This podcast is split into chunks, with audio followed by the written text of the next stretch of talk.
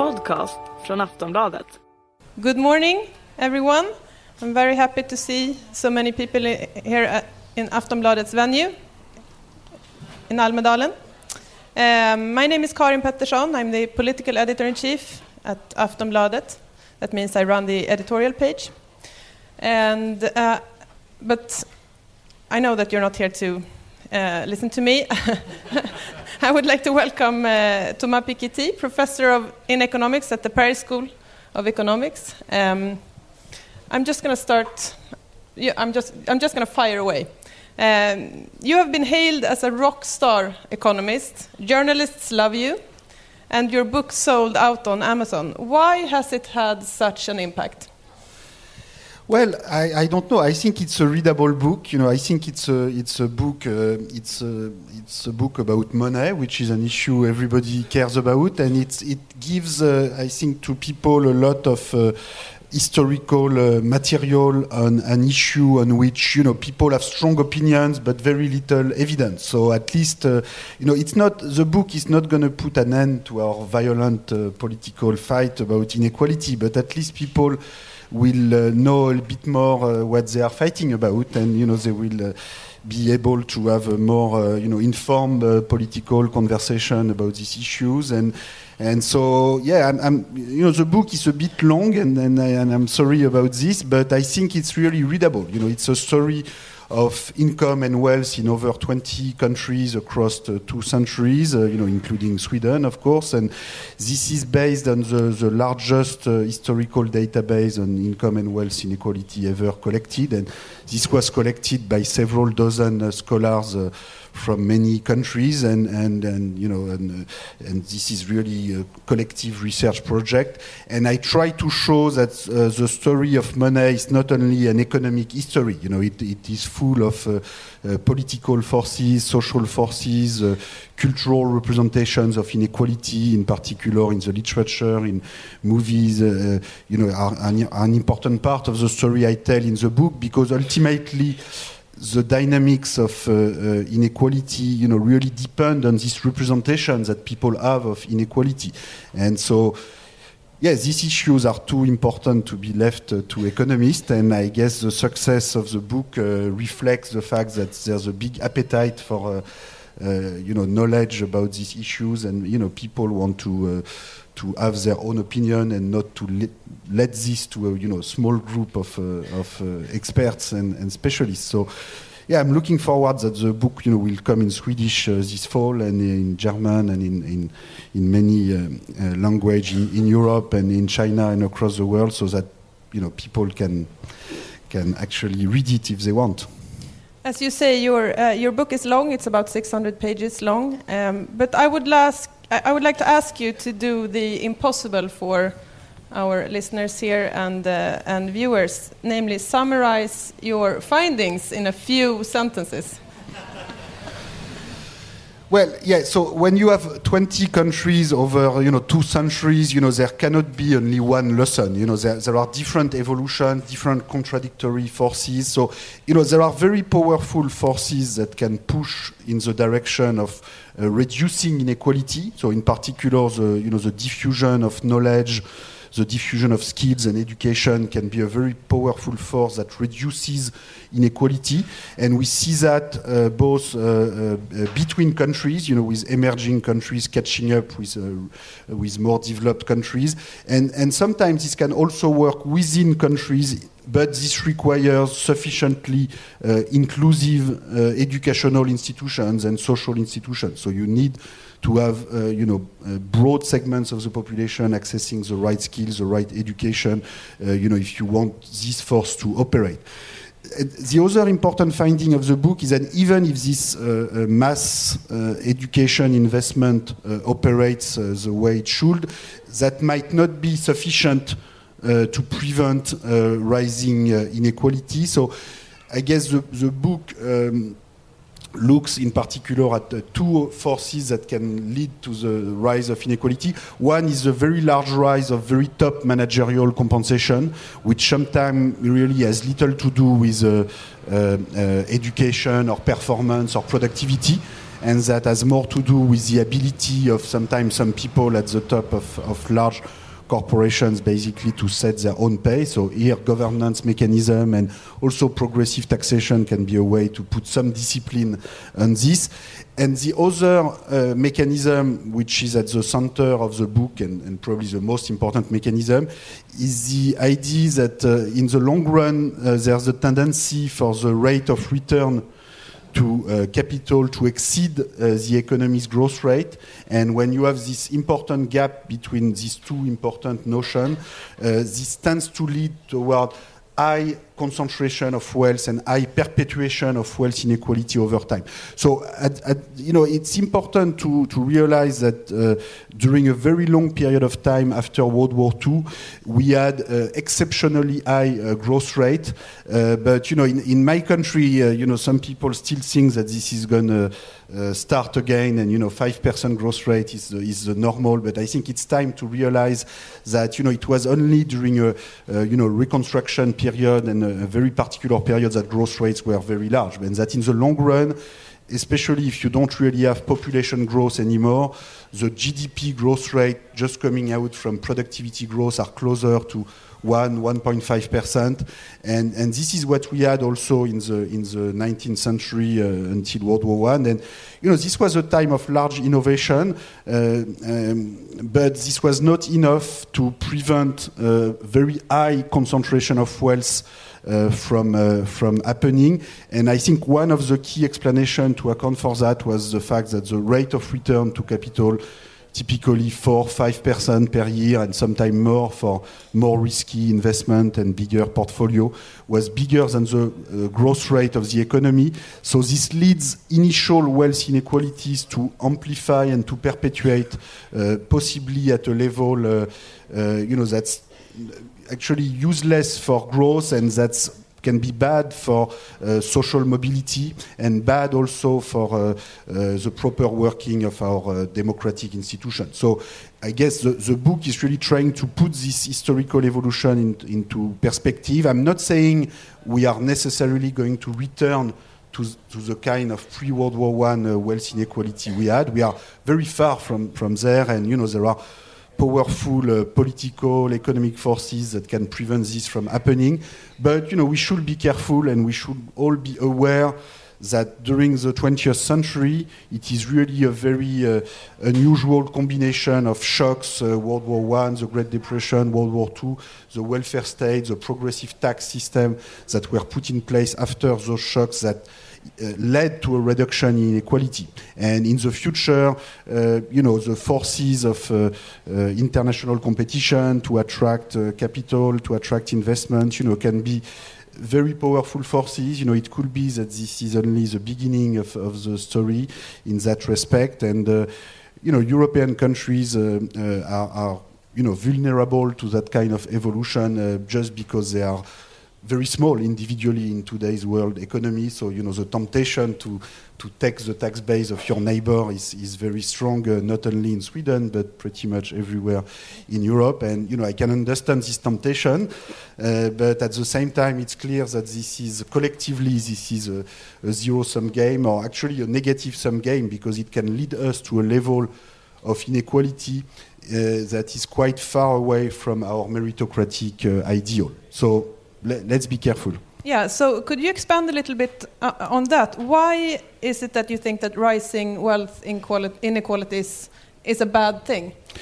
Well, inequality is not necessarily a bad thing per se, it's all a matter of degree. So, you know, the problem is when inequality gets too extreme. So, if you take let, let uh, you know the data we have on, on wealth dynamics uh, for the very recent period is, is very imperfect. You know, particularly I would say in a country like Sweden, where because you don't have a wealth tax anymore, you have no data on wealth. So it's we don't know that well, you know, what's happening. But if you take, you know, the very top of the wealth distribution not only in Sweden, but you know, at the world level, what you observe is that very top wealth holders, uh, you know, are rising uh, three to four times faster than average wealth or average income in the world. So, you know, if you take the Forbes uh, rankings and you take a fixed fraction of the world population, what you find is that the average wealth since uh, 1987, uh, which is when Forbes uh, started their ranking, until 2013, has increased uh, at, at a speed of 6 7% per year in real terms, whereas average income and wealth has increased at uh, uh, 1 2% per year at the, at the world level. So, you know, you cannot have the top rising, you know, three times faster than the average forever. This will have to stop at some point because, you know, just uh, logically, if you just continue this trend, uh, you know, the, the, the, the share uh, of national wealth or world wealth going to the very top, you know, will go to 100%. So, uh, you know, I'm not saying this is going to go to 100%. This will stop before that, but but nobody really knows where this is going to stop. And I think you know this is an issue that uh, uh, you know everybody should be concerned about. You know, including those you know that want to protect capitalism. You know, because there's a, an internal logic of concentration which uh, which uh, you know can just go too far. So you know, market competition and, and capitalism at, at uh, can be very good at producing uh, uh, powerful innovations and economic growth, but they have no limits. They have no, you know, they, so they need to be, you know, you need democratic institutions to sort of uh, control this and make sure that this doesn't go too far. So, would you say that your argument on uh, the perils of rising wealth inequality is it mainly uh, about the functioning of the economy, or is it an ideological ar argument about justice?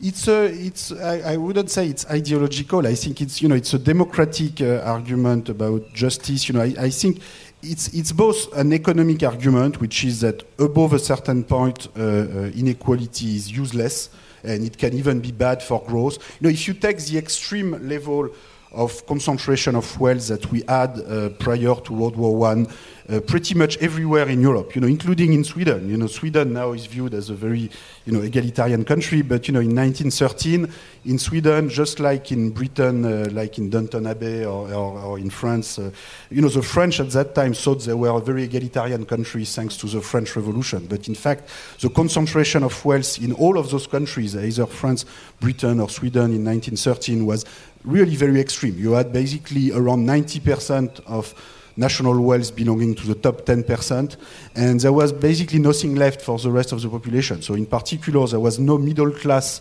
in wealth in the sense that the, the middle 40%.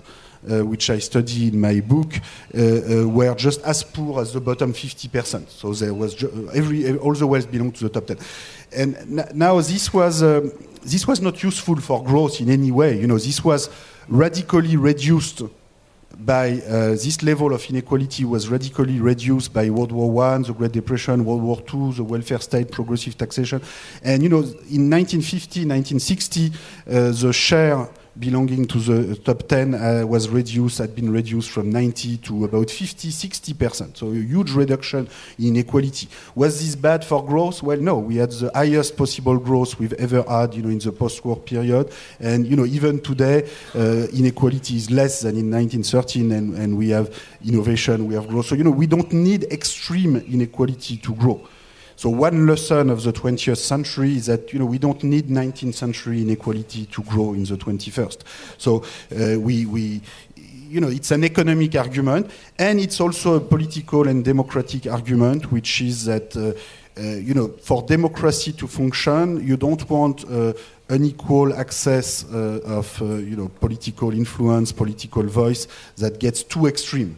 And, and this is something that, uh, you know, in, in Sweden or in, in Europe more generally, the, the rise in inequality has been less extreme than in the United States. And also we have uh, uh, laws that limit, for instance, the power of private money in politics. We have not in Sweden, though. Uh, no, no, limitation at all. No. no? Oh, okay, that's interesting. But yeah. but you have. Uh, you have public financing of political parties. Oh, yes. Okay, so that's that's a difference with with uh, you know the, in the in the US you don't. So you know so these laws are important, and you know I'm not here to say okay this is the right law that should you should have, but you know these collective rules and institutions are important. And right now in the United States, you know, there's a growing concern that the influence of private money into politics is getting too far, and and uh, uh, you know the private money uh, paying uh, advertising campaigns. You know, this is very powerful uh, in U.S. politics. Uh, I guess you know much more than in any European country. And so these things we should not take them as given. You know, they, they depend on our institutions, our rules, and, and you know we should not just rely on natural forces and market forces to to take care of that. So, in your book, you uh, present a number of policy proposals to deal with the rising wealth inequality. Could you um, briefly describe what you want? Well, I, you know, I don't want anything. You know, I'm, I'm, I'm just, you know, trying to see on the basis of historical experience, you know, what's, what's useful and what, what's, what's not. Um, you know, I guess education is really again the primary force that can reduce inequality. You know, investment in education. Then, you know, social policy, labor policies. Uh, you know, I think there's a, there's a strong role for, uh, uh, you know, wage policy, uh, unions. I think progressive taxation, uh, uh, even if you know you have the proper uh, you know education policy, wage policy, you you need progressive taxation both of income and wealth because uh, you know, again, even with well-functioning uh, markets, the right investment in skills, there are powerful mechanisms that can bring uh, inequality to levels that are uh, that are excessive, and and you know, progressive taxation is the most uh, transparent way to try to take care of this, and uh, I guess. Um, you know, the, we live at a time, particularly in, in, in Europe and, and, and also particularly in, in, Sweden, where the, the total level of wealth relative to income is relatively large. So I think we need to find a balance on how much we tax income and how much we tax wealth. So right now in Sweden, the balance is uh, is, uh, is is relatively extreme in the sense that the, the, the tax rate on inheritance and wealth are zero percent which uh, strikes me as uh, relatively low. I mean, you know, zero percent is, uh, uh you know, so I, I, don't know what the right number is, but. Uh, uh, you know, we, again, it's useful to put these issues into historical and international perspective. So, if you take, you know, you, we have a very diverse set of countries like Germany, Britain, the United States, France, which have a top tax rate on very large inheritance around 40%. So, you know, I'm not saying this is the right number, but between 0% and 40%, you know, there is room for choice. Uh, uh, uh, but it's, um, you know, it's a bit. I mean, you also have countries, you know, Italy uh, under Berlusconi uh, cut their inheritance tax to 0%, but I guess we are you know, more accustomed to compare Sweden to, to, to Germany or Britain than, than to Italy. But, but you know, it's a, yeah, different countries, you know, have their own uh, history with this institution, and you can have contradictory uh, evolution in different countries. So, you know, I'm not saying this is uh, one policy that everybody should follow. You know, I'm just saying we need to find a balance between, uh, uh, uh, you know, how much tax revenue we get from income, from wealth, in order to finance, you know, the investment in education, in health, in public services that we need. So, uh, and uh, you know, ultimately, the reduction of inequality and you know the uh, broad welfare of, of workers in, in Europe, you know, will depend on our ability to invest in education, innovation, and, you know, just investing in tax competition is not going to be enough. So, um, for a small open economy like Sweden, uh, where it can be problematic to uh, one-sidedly uh, decide your capital taxes, for example. Uh, would you modify your policy recommendations, or uh, how how do you think we should? What do you think we should do? Okay, look, I, you know, I'm not here to give a you know lesson to anyone. You know, oh, I, yes. don't, I don't know. You know, look. I, you know, every European country is a small country, you know, not only Sweden. So, you know, France and Germany, you know, are almost as small as Sweden as compared to the size of the world economy. So I think, you know, these forces of tax competition, you know, are operating in everywhere in Europe. And, and I can see, you know, the, the the, you know, the problem for you know, national governments, and I, I understand the temptation just to go uh, uh, further uh, in this direction of tax competition and trying to attract the tax base of your neighbor. And you know, the, I understand the, the, logic of the game, at the same time, you know, I think uh, uh, first, you know, you don't need to go all the way to zero percent. You know, zero percent again is very very small. So so uh, you know, even with a small country, you know, I don't think that because you are a 10 million uh, inhabitant country as opposed to 60 million, you know, the, the, the tax rate on inheritance has to go to zero percent. You know, I think it's a, uh, I think it's a particular set of political circumstances and historical circumstances after the referendum on the euro uh, that led uh, to this decision in this country. And I, you know, I don't think there's any deep reason why it should be this way. Uh, you know, these things can can change. Now, uh, it is true that if we want to have uh, you know, an ideal policy or get closer to an ideal policy in Europe, you know, we definitely need uh, more fiscal cooperation. And, you know, I am very much in favor of, uh, you know, stronger political uh, union and, and, and, fiscal union uh, in Europe, or at least within the eurozone, and you know, if possible, uh, uh, with 28 countries, and you know, if it's not possible, with a smaller number of countries, uh, so as to have you know more cooperation. You know, I think it's very difficult to explain, uh, you know, normal people that they need to make effort if they feel that, uh, you know, large multinational corporations or uh, large wealth holders, you know, pay less tax than they do and, and, less tax than small or medium-sized businesses. So I think. Uh, you know, this is only the beginning of the process of how where tax competition can can lead us. You know, because you know right now uh, I understand that uh, you know, Sweden and a number of other European countries are moving toward a, a corporate tax rate of 20%. And, mm-hmm. you know, in five years or uh, 10 years, we will go to 10%, 0%. And, you know, then when we are at 0%, what will we do? Are we going to subsidize uh, multinationals' uh, profits so that they, they come to our country? You know, at, at some point, you know, it, it, will take a long time because we, before we see the full effect of, of this game. But, but I think it's pretty clear that you know, this is worse than a zero-sum game. This is, uh, this is a negative-sum game because in order to pay for our schools and hospitals, we end up overtaxing uh, the immobile factor of production. So low-skilled labor, medium-skilled labor gets overtaxed. Uh, and at the end of the day, this is... Um, uh, you know, this is creating a lot of, uh, of uh, low employment and low wages uh, uh, in, in Europe. So, you know, the, yes, these forces uh, can, can be quite dangerous. And and uh, you know, each country can can try to to, to uh, on its own to, to do what they can. And again, you know, the zero percent tax rate is very small. But ultimately, uh, you know, I think Sweden could contribute to uh, the uh, international movement in the direction of more financial transparency, more automatic transmission of information.